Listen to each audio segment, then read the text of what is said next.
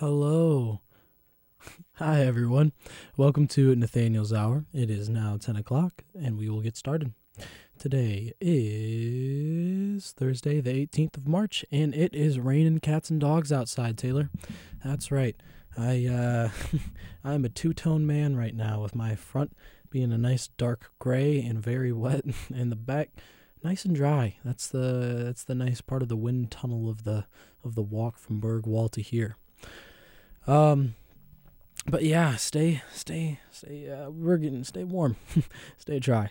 We were gonna have uh, my good friend Trevin Nafziger, but uh, I told him, you know, you might wanna, you might wanna stay, stay back today. Eh, it's not, it's not nice being outside, especially when you don't have to be. My uh, my shoes are slowly starting to fall apart because as I was coming over here, uh, from the bottom up, my feet got absolutely saturated. So I should probably probably get some new ones. Um, but this is also going to be the first show today that we are going to have recorded, so that's going to be exciting. Hopefully, we'll be able to get that on some platforms. Um, but yeah, today's not going to be too different than normal. We're just going to be playing some music, talking about it, uh, maybe reading some stuff. Who knows? But yeah, it's been uh, a pretty pretty busy week. I'm starting to kind of get into actually feeling like a college student again with uh, academics. Uh, I've been pretty blessed with a really light semester, not gonna lie. Uh, 17 credits never felt so easy. Uh, my roommates can attest to that, with them studying six to seven hours a day on their biochemistry, and me just put about 40 minutes in before I go to bed. Doing just and doing doing just fine too. Um, but I'm really excited. This week I get to work on a midterm all about uh, a commodity based economy in Saudi Arabia um, on oil and a global economy that's shifting away and kind of their vision for the future, especially in what Crown Prince Mohammed bin Salman put out in Saudi 2030. Um, all of his goals for 2030, um, which is starting to come up. Starting to come up. It's been 10 years since he's put it out, and we're getting closer. But yeah, um, it's going to be interesting. We just got a new president yesterday. Um, his name is Dr. Philip Lindsay. I do not think that is his first name, but it starts with a P. Uh, but he's a he seems like a really really well educated man. That much is for sure. He went to Baylor for his undergrad, studying sociology. Um, he then went to Princeton Divinity um, and got his master's there. His name is Dr. Michael Lindsay, not Philip. His name is Dr. Michael Lindsley. Lindsay. Uh, he then got post uh, post grad degrees, um, some of which are doctoral from Princeton and Oxford in sociology. Uh, taught at Rice for a pretty long time, then went to Gordon, and now he's here. Uh, he spoke at Chapel. Um, didn't give a message necessarily, more just to get to know you. But I think it's really exciting that there's someone who is not originally affiliated with Taylor University that wants to be here. Um, so we can't complain about that, can we? Um, I'm really interested to see what his vision for Taylor is. Uh, probably won't be the same as mine, but that's because I'm normally wrong on what is the right on what is the right uh, thing for our future. Um, so yeah, Taylor's doing pretty well doing pretty well. It's getting warmer out. It's getting warmer out. Hopefully, our tennis, uh, our little club tennis will be able to play some matches. We just found out, so that'll be exciting. I will better watch out. We finna get the the smackdown on that JV team. Hopefully, or else that would be sad. It'd be sad if we lose their JV team. Uh, but that's also a possibility. Um, but yeah, uh, so we got some really exciting things um, for all of my hundreds of thousands of listeners out there. If any of you would like to submit music, please do. Um, one of my big pushes is I want to have Taylor students um, submitting their own music and having us play it. I think that would be a really cool thing for us to be able to do. So I'm working on that. I have to figure out some coding and scripts on how to make it so it can be its own hour. But for now, we're just going to put it into the reg- regular rotation. We'll probably do, um, my hope is to do a full top of the source that will be all Taylor students. And I think that would be really, really exciting. Um, on top of that, we have a new article out on WTUR for um, heralding the one and only Peter Williams, the storied station manager that you all know and love, obviously, who graduated, um, and just really praising him. So check that out. Um, yeah, so yeah, exciting things. Uh, yeah, so I'm gonna play some music. We're gonna go with a little bit of Father John Misty with "I Went to the Store One Day." Um, that's one of my favorite songs. Used to be on, um, used to be on one of my playlist or what is it called? I it was one of my first. It was one of my first CDs. It was one of my first CDs that I got, and I'll play it all the time. Probably too much if you ask my friends. Um, we're also gonna put "Vagabond" in by Caamp. That's another good song. A lot of people will be loving him. And we're gonna finish off with "Willie's Song" by Waylon Baxter. Um, all of these are some nice um, indie, some nice young indie men who are really, really showing it what's what. Um, and then after that, I'll do a little reading of Jack Kerouac that kind of reminds me of this vibe. So please stay tuned as we now will be shifting to the music.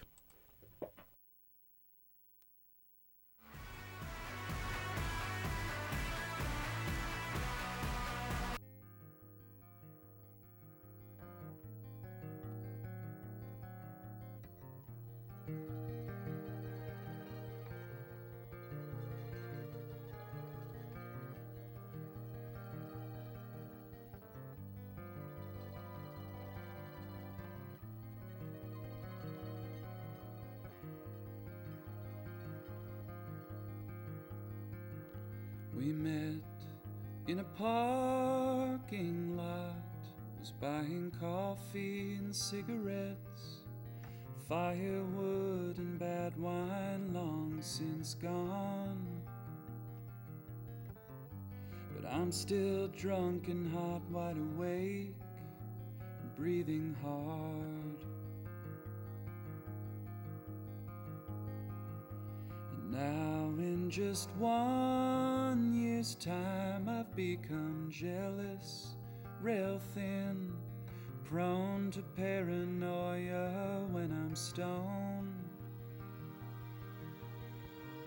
This isn't true love, someone oughta put me in a home. Say, do you wanna get married and put an end to our endless progressive tendency to scorn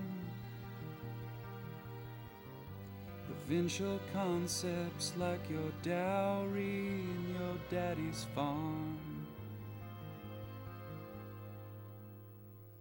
For love to find us of all people. I never thought it'd be so simple.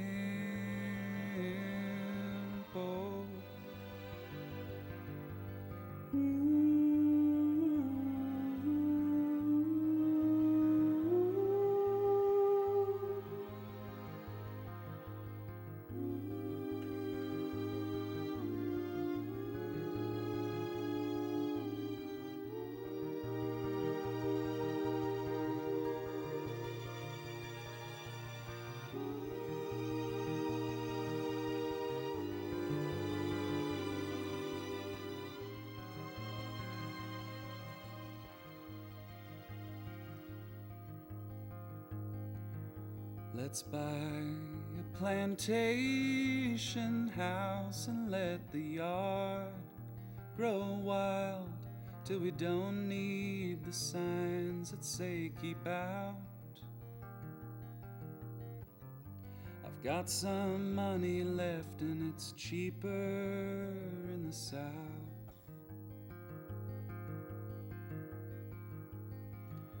I need someone I to protect me from my seven daughters when my body says enough. Don't let me die in a hospital. I'll save the big one for the last time we make love.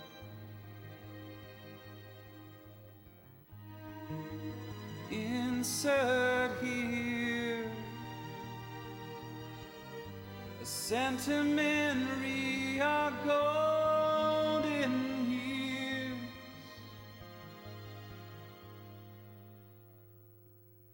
All cause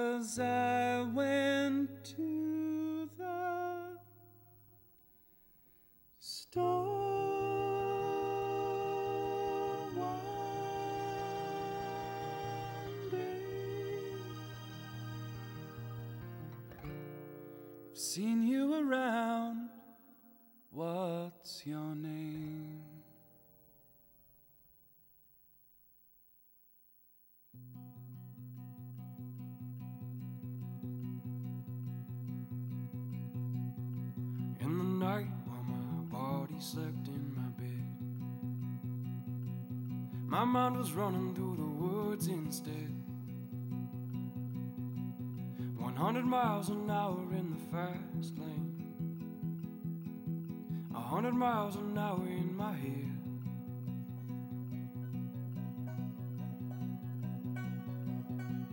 And vagabond dreaming takes me through the night. Sipping whiskey by the river, living out of sight. 100 miles an hour in the fast lane. 100 miles an hour toward the light.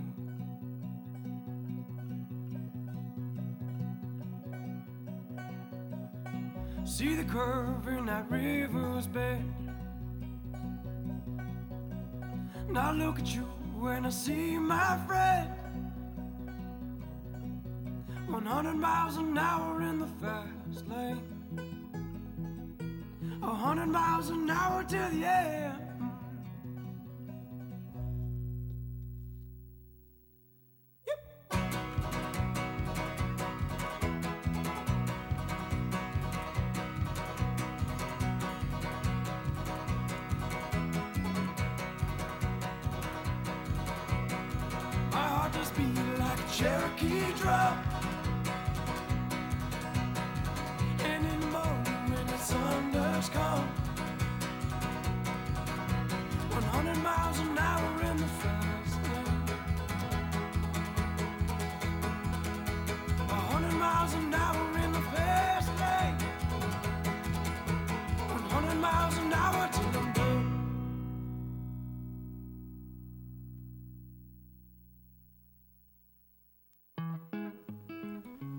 Was Caamp with Vagabond, and now we have Willie Song by Rayland Baxter, folks.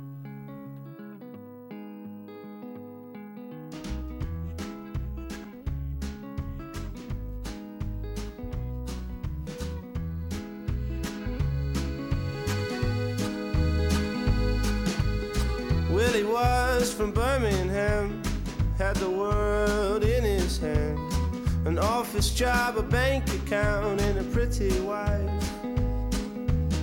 Friday would come too soon, he would fly you to the moon. His old lady never knew what he was talking about. Don't you fly away,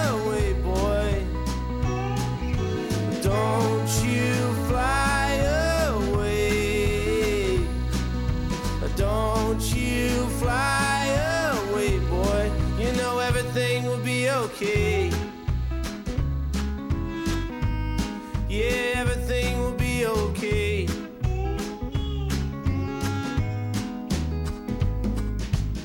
Monday and he's back to work. Shiny shoes, a tie and a shirt. Everybody loved him so he had a beautiful smile. A good report, a pat on the back. Got his name on the company plaque. But nobody seemed to know that Willie could fly. Oh, but don't you fly away, boy. Don't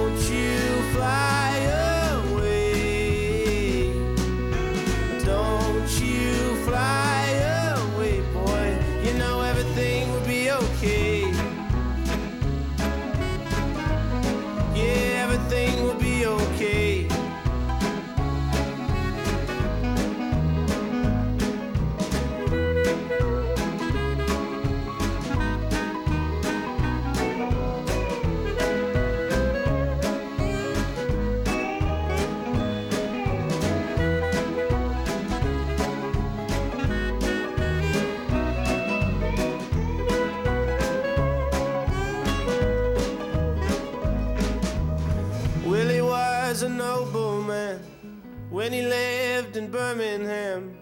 But he was losing his mind in a world of his own. Willie left on a rainy day, wings spread and wind in his face, but nobody knew that Willie could fly. Oh, but don't you fly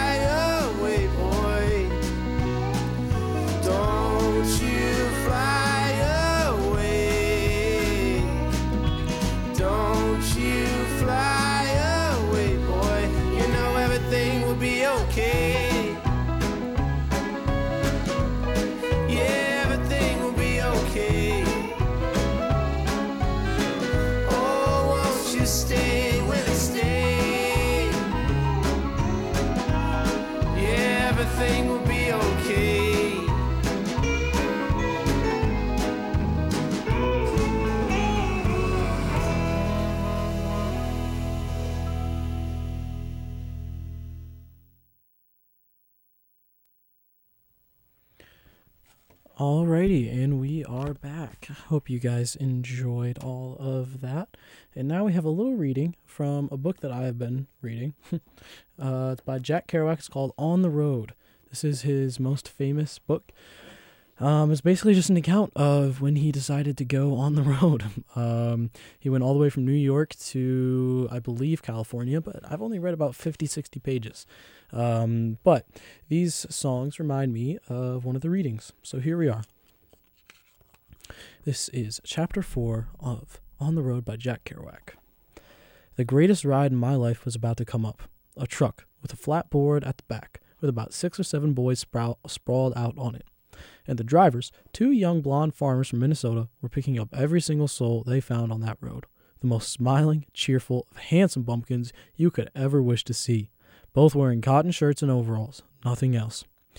Both thick wristed and earnest, with broad how are you smiles for anybody and anything that came across their path. I ran up and said, Is there room? They said, Sure, hop on, it's rooms for everybody. I wasn't on the flatbed before the truck roared off. I lurched, a rider grabbed me, and I sat down. Somebody passed me a bottle of rot gut at the bottom of it. I took a big swig in the wide, lyrical, drizzling air of Nebraska. Hoo-wee! Here we are, yelled a kid in a baseball cap. And they gunned up the truck to a 70 and passed everyone on the road. We've been riding this son of a bleep since Des Moines. These guys never stop. Every now and then you have to yell for a for a pee call. Otherwise you have to uh, pee off the air. And hang on, brother. Hang on. I looked at the company. There were two young farmer boys from North Dakota in red baseball caps, which is the standard North Dakota farmer boy hat. And they were headed for the harvests. Their old man had given them leave to hit the road for a summer. There were two young city boys from Columbus, Ohio, high school football players, chewing gum, winking, singing in the breeze, and they said they were hitchhiking around the United States for the summer. We're going to L.A., they yelled. What, what are you going to do there? Heck, we don't know. Who cares? Then there was a tall, slim fellow who had a sneaky look. Where are you from? I asked. I was lying next to him on the platform. You couldn't sit without bouncing off. It had no rails. And he turned slowly to me, opened his mouth, and said, Montana. Finally, there is Mississippi Gene in his charge.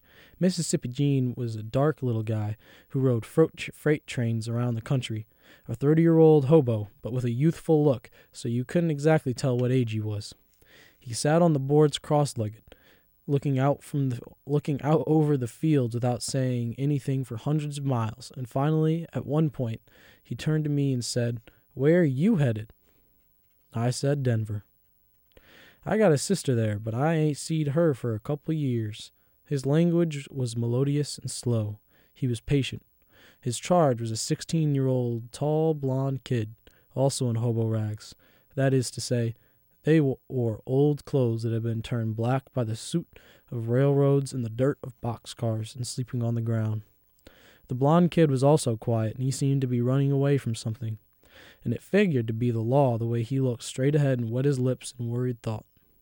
Montana Slim spoke to them occasionally with a sardonic and insinuating smile. They paid no attention to him. Slim was all insinuation. I was afraid of his long, goofy grin that he opened up straight in your face and held there half ironically. You got any money? he said to me. Heck no. Maybe enough for a pint of whiskey till I get to Denver. What about you? I know where I can get some. Where? Anywhere. You can always follow a man down an alley, can't you? Yeah, I guess you can. I ain't beyond doing it when I really need some dough. Headed up to Montana to see my father. I'll have to get off this rig at Cheyenne and move up on some other way. These crazy boys are going to Los Angeles. Straight? All the way. If you want to go to LA, you got to ride. I mulled this over. The thought of zooming all night across Nebraska, Wyoming, and the Utah desert in the morning, and then most likely in the Nevada desert in the afternoon, and actually arriving in Los Angeles within a foreseeable space of time almost made me change my plans. But I had to go to Denver. I'd have to get off at Cheyenne, too, and hitch, hitch south 90 miles to Denver. I was glad when two, the two Minnesota boys who owned the truck decided to stop in North Platte and eat.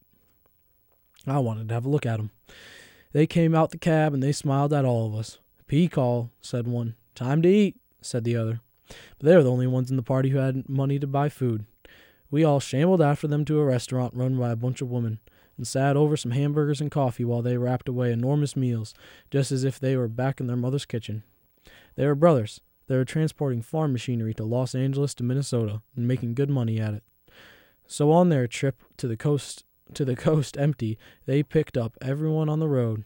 They'd done this about five times now, and they were having a heck of a time. They liked everything. They never stopped smiling.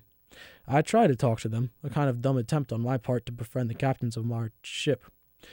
The only responses I got were two sunny smiles and large white corn fed teeth. Everybody had joined them in the restaurant except the two hobo kids, Gene and his boy. When we all got in the back, they were still sitting in the trunk, forlorn and dis, discon, disconsolate. now the darkness was falling. The drivers had a smoke, I jumped at the chance to go buy a bottle of whiskey to keep me warm in the rushing cold air of the night. They smiled when I told them. Go ahead, hurry up. You can have a couple of shots, I reassured them. oh no, we never drink. Go ahead. Montana Slim and the two high school boys wandered the streets of North Platte with me until I found a whiskey store. They chipped in some, and Slim some. I bought a fifth. Tall, sullen men watched us go by from the false front buildings. The main street was lined with square box houses. There were immense vistas, the plains beyond every sad street. I felt something different in the air in North Platte. I didn't know what it was. In five minutes, I did. We got back on the truck and roared off. It got dark quickly. We all had a shot and suddenly I looked, and the verdant farm fields of the Platte began to disappear in their stead. So far as you couldn't see the end, appeared long, flat wastelands of sand and sagebrush. I was astounded. What in the heck is this? I cried out to Slim. This is the beginning of the rangelands, boy. Hand me another drink. Whoopee! yelled the high school boys. Columbus so long. What would Sparky and the boys say if they was here? Yow! The drivers had switched up front. The Fresh brother was gunning the truck to the limit. The road changed too. Humpy in the middle with soft shoulders and a ditch on both sides about four feet deep, so that the truck bounced and teetered from one side of the road to the other. Miraculously, only when there were no cars coming the opposite way. And I thought we'd all take a somersault. But they were tremendous drivers. How the truck disposed of the Nebraska nub, the nubs that stick over Colorado, and soon I realized I was actually at last over Colorado and through, not officially in it. Though not officially in it. But looking southwest towards Denver itself, a few hundred miles away, I yelled for joy. We passed the bottle. The great blazing stars came out, and the far receding sand hills got dim. I felt like an arrow that could shoot out all the way. And suddenly Mississippi Gene turned to me with his cross legged patient reverie, and opened his mouth and leaned close and said, These plains put me in the mind of Texas. Are you from Texas? No, sir. I'm from Greenville, Mississippi. And that was the way he said it. Where's that kid from? He got in some kind of trouble back in Mississippi, so I offered to help him out.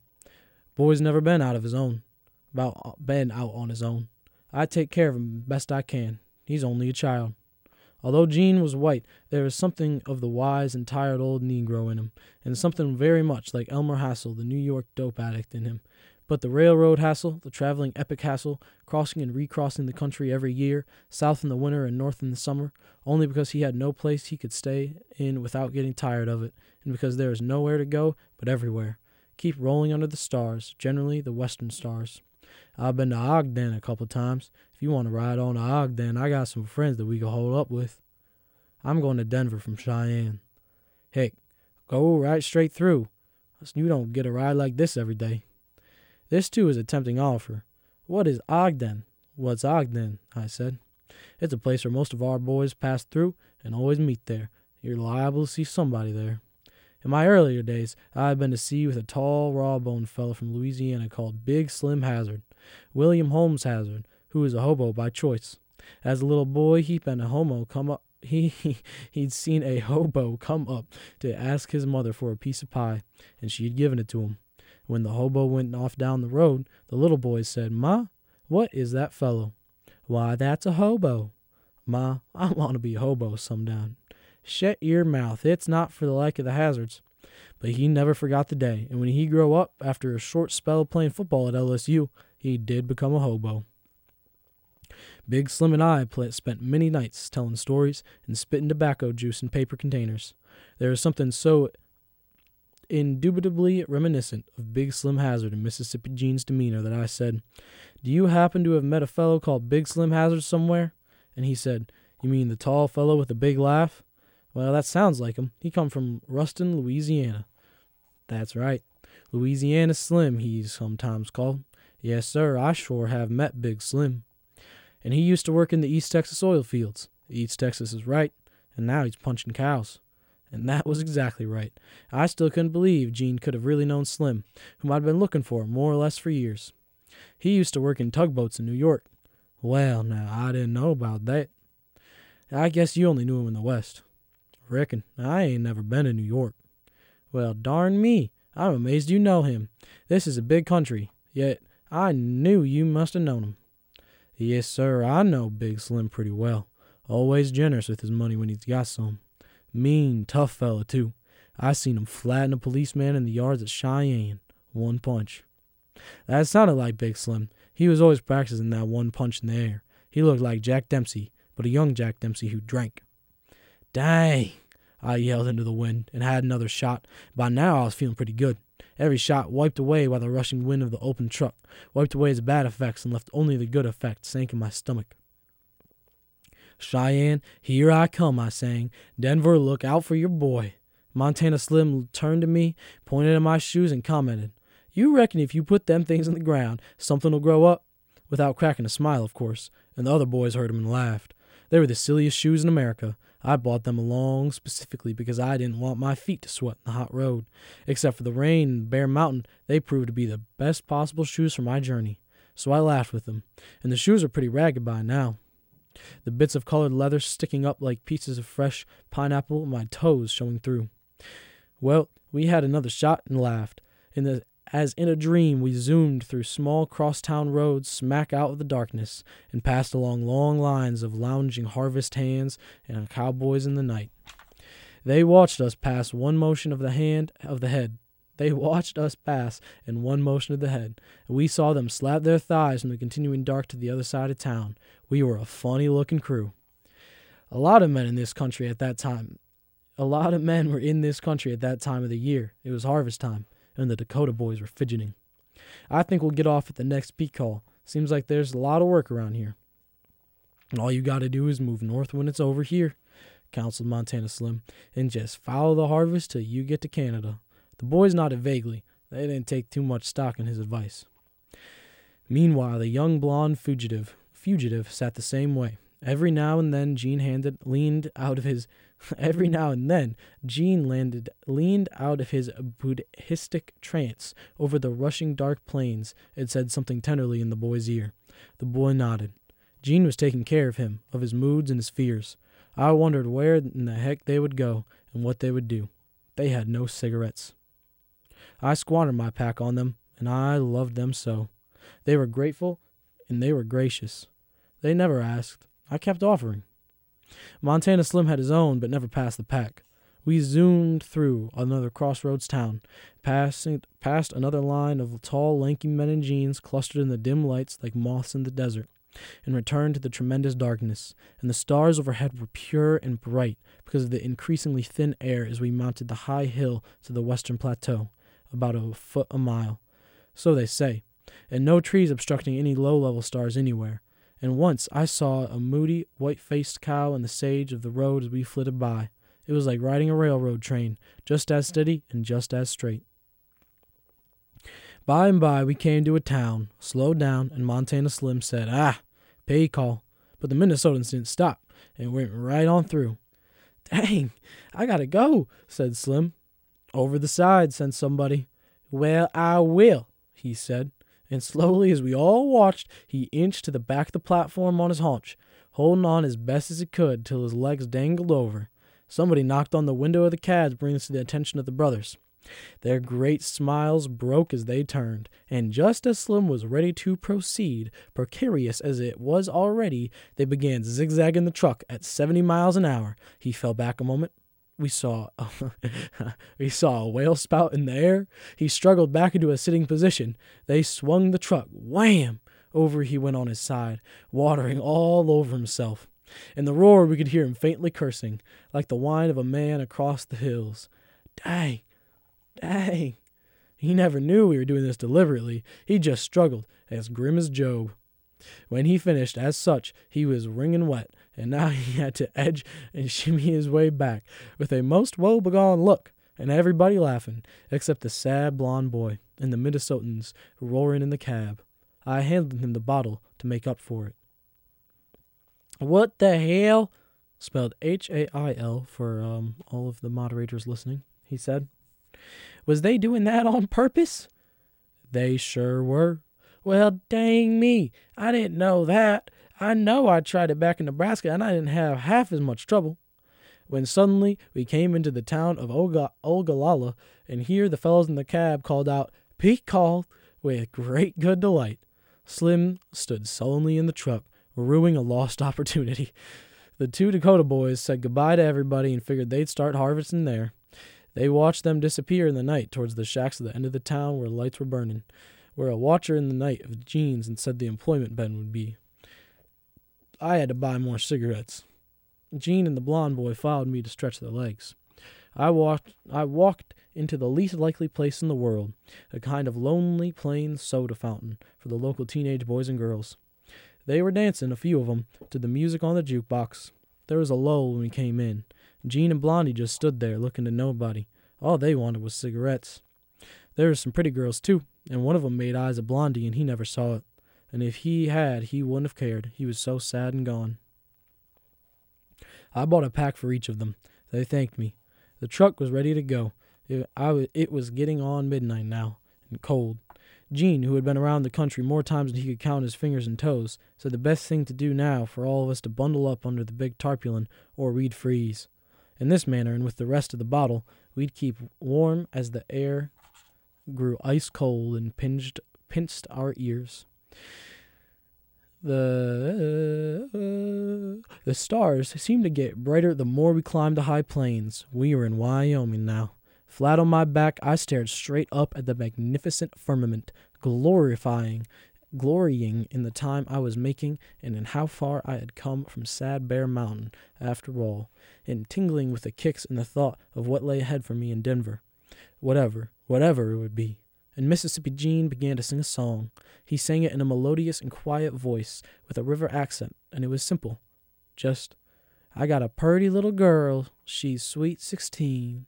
She's the purtiest thing you've ever seen. Repeating it, with other lines thrown in, all concerning how far he'd been, and how he wished he could go back to her, but he done lost her. I said, Gene, that's the prettiest song.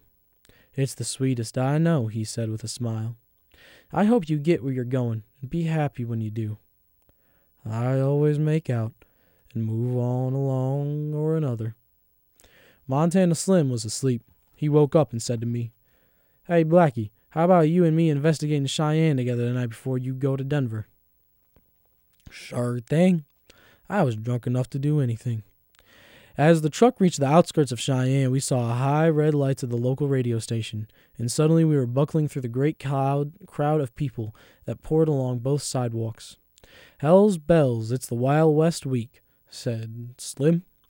Big crowds of businessmen, fat businessmen in boots and ten gallon hats with their hefty wives in cowboy attire, bustled and whooped on the wooden sidewalks of old Cheyenne. Further down, there were long, stringy boulevard lights in the new downtown Cheyenne, but the celebration was focusing on Old Town. Blank guns went off and the saloons were crowded to the sidewalk. I was amazed, and at the same time, I felt it was ridiculous. In my first shot at the West, I was seeing to what absurd devices it had fallen on to keep its proud decision, tradition. We had to jump off the truck and say goodbye. The Minnesotans weren't interested in hanging around, and it was sad to see him go, and I realized I would never see any of them again but that's the way it was. You'll freeze your booty off tonight, I warned, and they'll turn them, and you'll burn them in the desert tomorrow afternoon. That's all right with me, so long as we get out of this cold tonight, said Gene. And the truck left, threading its way through the crowds, nobody paying attention to the strangeness of the kids inside the tarpaulin, staring at the town like babes from a coverlet. I watched it disappear into the night. So that was chapter four of Jack Kerouac's great novel, On the Road. I chose this selection because it reminds me of the songs that we had just read. Um, it kind of captures that romantic uh, wandering and adventure of a young man. And that's kind of what I'm trying to go for right now. That's kind of what I'm trying to capture. Um, so, yeah, that's what it is. I hope you enjoyed that. But we'll go back to music. Um, up next, we're going to have Roll Me Away by Jack Sims, Blue Ridge Mountains by the Fleet Foxes, and finish it off, Trouble by Father John Misty. Um, I hope you enjoy. Hope you guys are having a good day. I think I will. You know, it's always kind of nice out here. But oh goodness, I'm not very good with technology. I don't know why people think I am, but I'll get it. Trust me, I'll get it. All right, here we go.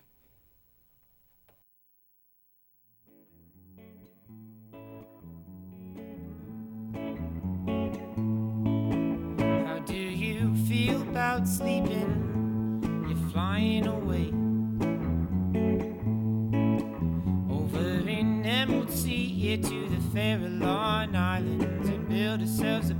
To stay where we can act like lovers on a king size stage.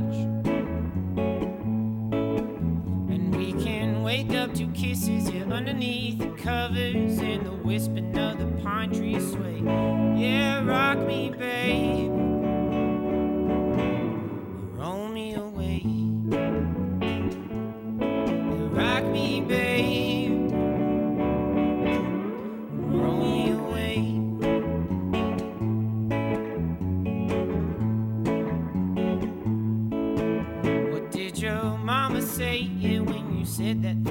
Said you should say? And oh God, that witch is awful. I wish someone would lock her away. Well, pack your bags up, darling. I'm waiting in my car outside for you to come out and look at me. Oh, that way you do. I love it when you walk away. Hate when you don't stay. Baby, keep on touching me the way you know I like you Rock me, babe. Rock me, babe. Roll me away.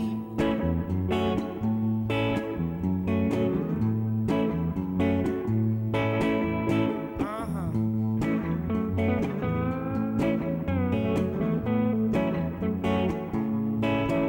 What did your daddy say when you told him you were running away?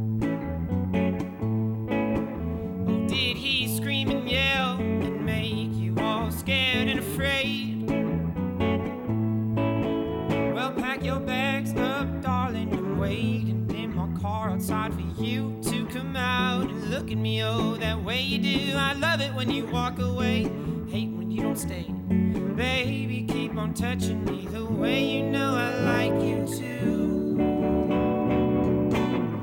Rock me, babe. Rock me,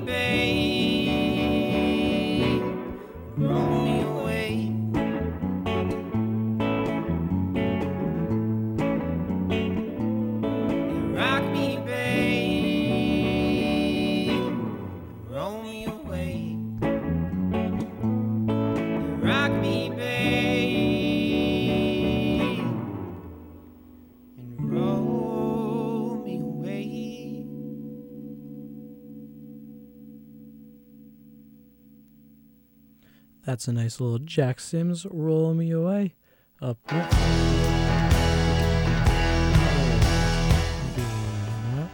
And we will get you another song queued up. Here's Blue Ridge Mountains by the Fleet Foxes.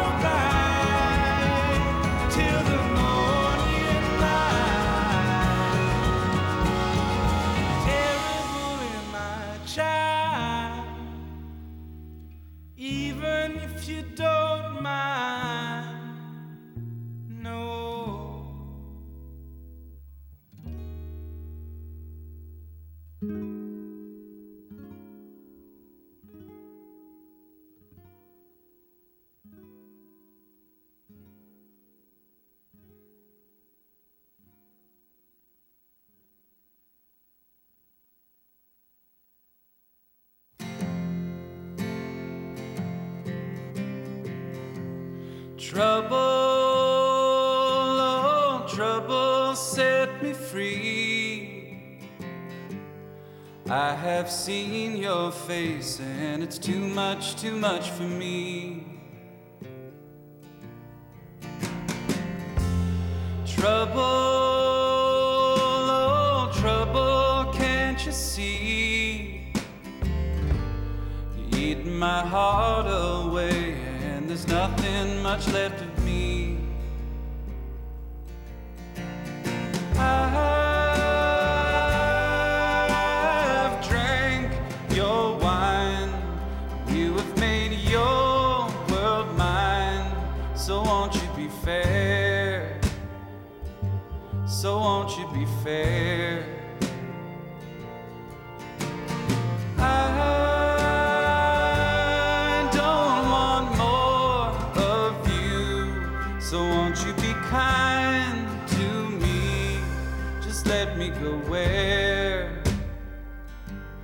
I'll have to go there. Trouble, oh, trouble, move away. I have seen your face,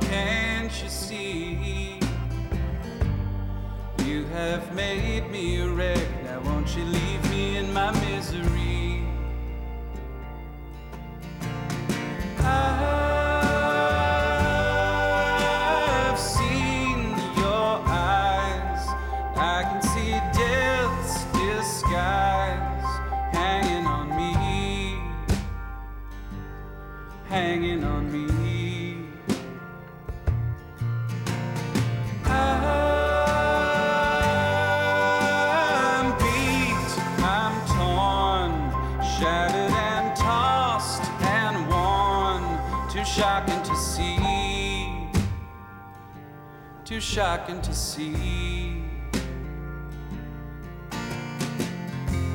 Trouble, oh, trouble, move from me.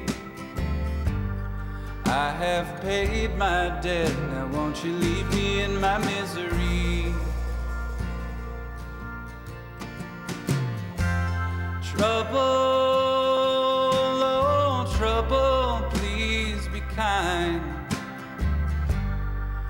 don't want no fight, and I haven't got a lot of time.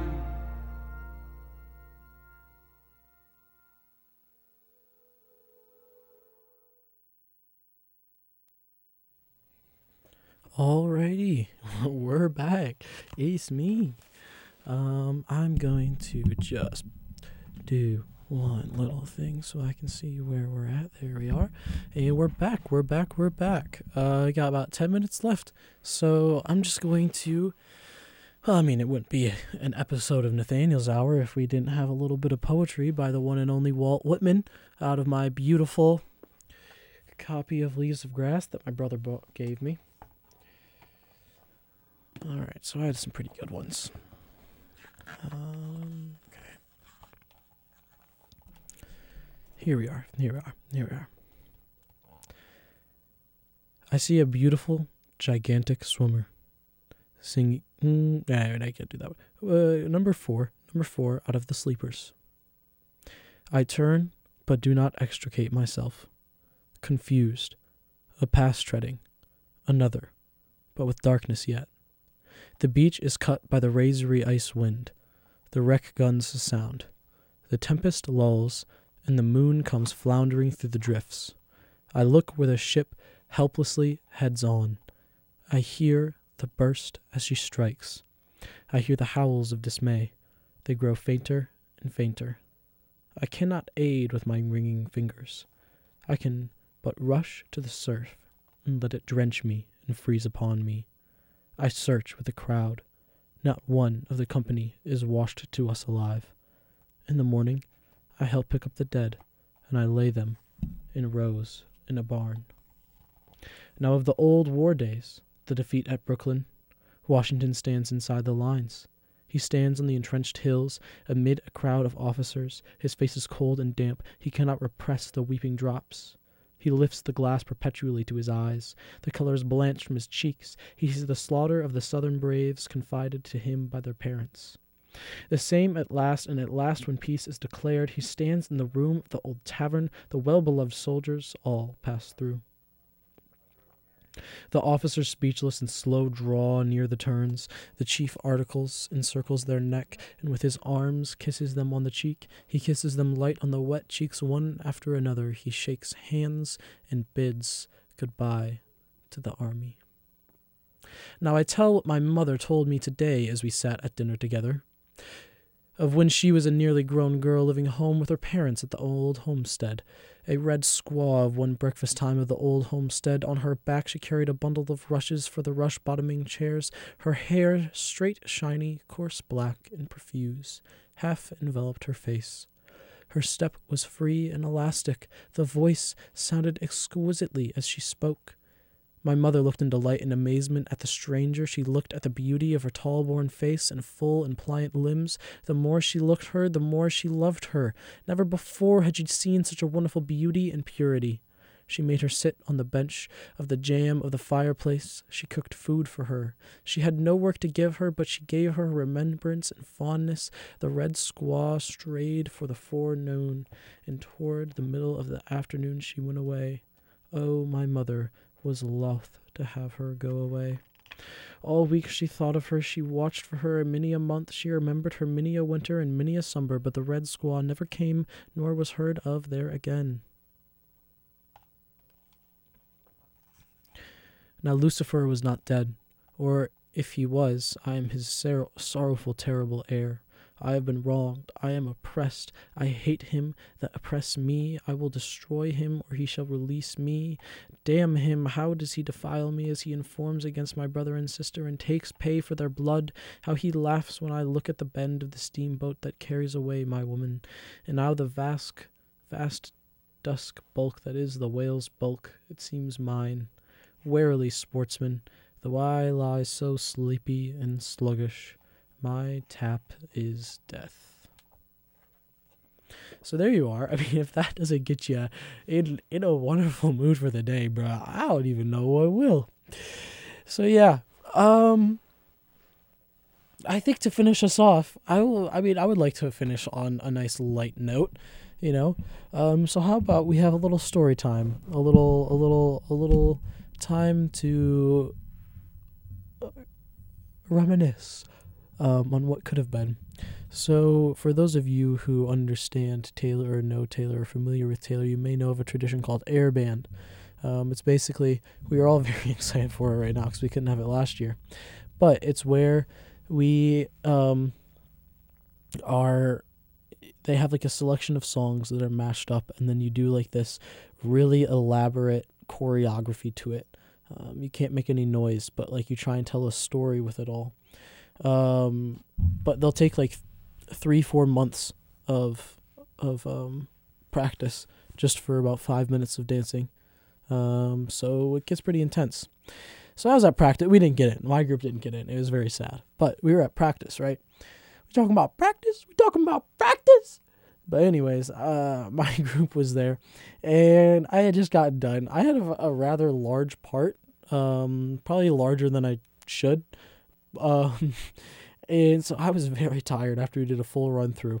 And so I was just laying down on the stage of Rediger, which is our chapel, and I was just laying down, enjoying it. And my good friend Trevin, who was supposed to be the guest but is not the guest, came and decided he would do the whole funny, you know, step over me, you know, putting all of his weight on me as he continues to step, right? I mean, it's a classic, you know, what, what, what, what's better fun than that? But it just so happened he put all of his weight on my uh, the top of my diaphragm, and all of the air left me. But brother, it did not go northward. It went straight southward with aggression and vengeance, and it was so loud. I have never heard anything quite like it. I was so mortified as I just let out one of the it was like a shotgun of flatulence is the best way I can describe it. And it's just like there are only 5 guys and the rest of the girls people in the airband are girls. Some of whom are rather cute. And so I was just standing there and I had to deal with the fact that there are about 20 girls that all just heard me just let let one rip. And so I just stood up and sprinted and went right out. So, if you are feeling a little bit of the a little bit of the blues, a little bit of the depression from this um this this rainy day that we have, um I hope that that at least at least brought you some joy. Up next we have the best the best song in WTUR, which will be Godspeed by James Blake.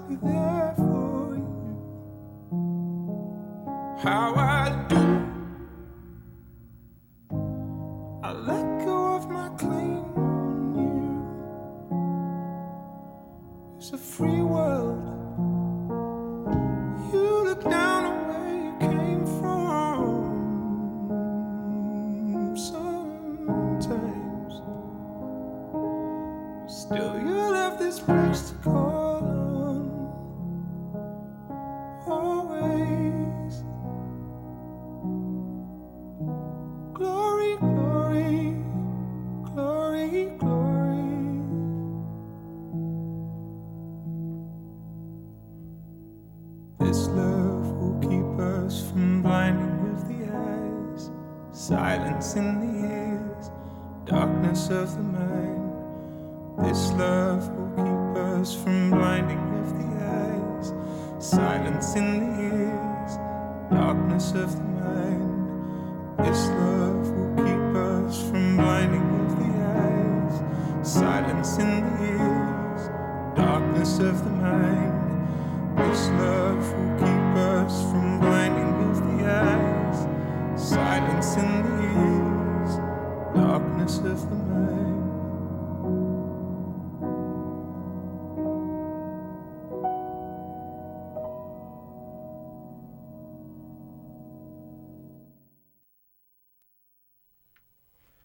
Just tell me that that isn't just the most beautiful thing you've ever heard.